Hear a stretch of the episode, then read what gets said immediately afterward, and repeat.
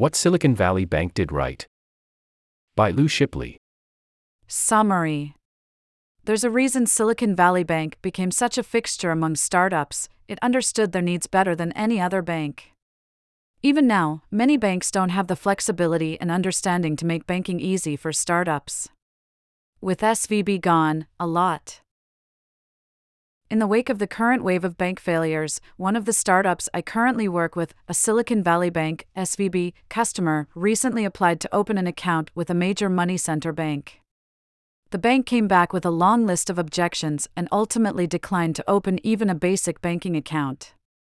Reasons given were, the startup was not one hundred percent U S owned, had a foreign-born C E O, and had a senior manager residing outside the U S The startup was denied even though it is very well capitalized, with a C E O residing in the U S, has many large U S customers, and has a very promising future.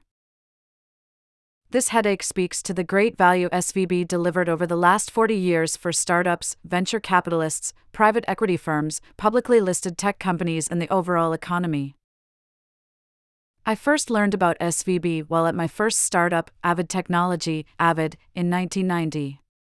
I collected a very large check from a customer and volunteered to deliver the check to the bank to get the cash on the books, always a priority in a startup. I learned from our C F O that S V B had no local offices, so we mailed the check to the bank. I thought it was interesting that a bank would have no branches and yet could provide the services we needed as a fast-growing company. We banked with S V B because it understood a company like ours better than any other bank could. Over the next thirty plus years, S V B evolved along with the startup and venture capital industries. It took time to understand a startup's business and recognize that startups evolve and change as they grow. I remember our C F O demonstrating Avid's revolutionary digital video editing software to S V B when we were expanding our account. They wanted to better understand our technology and products and be a partner in our entrepreneurial journey.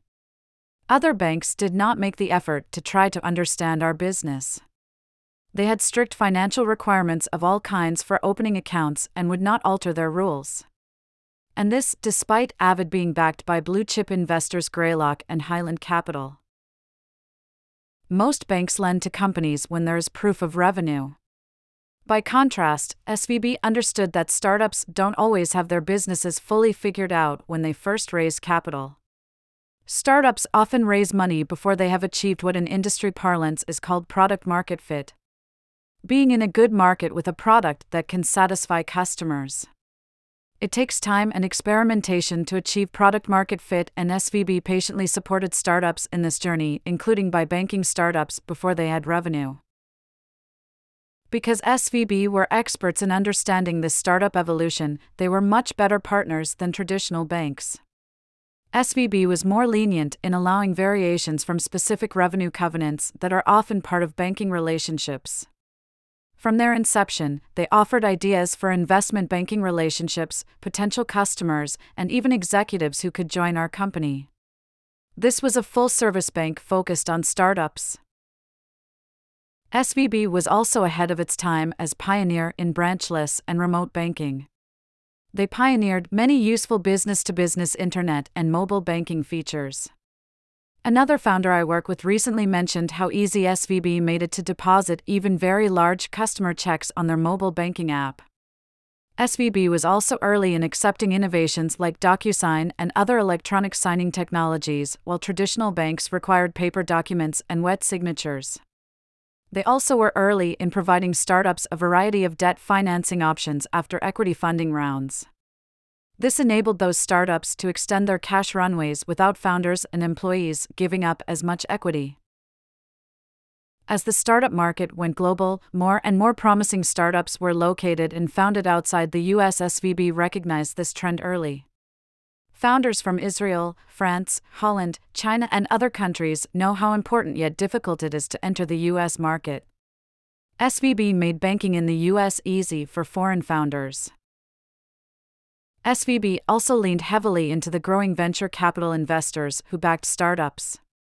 By partnering with venture capitalists who would back their startups on their successive funding rounds, the bank reduced their deposit and venture debt risk.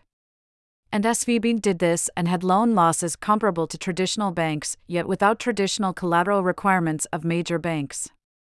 This magic triangle of startups, V Cs, and S V B created a symbiotic relationship and worked beautifully for forty years, helping launch tech bellwethers like Cisco, Etsy, and Roku.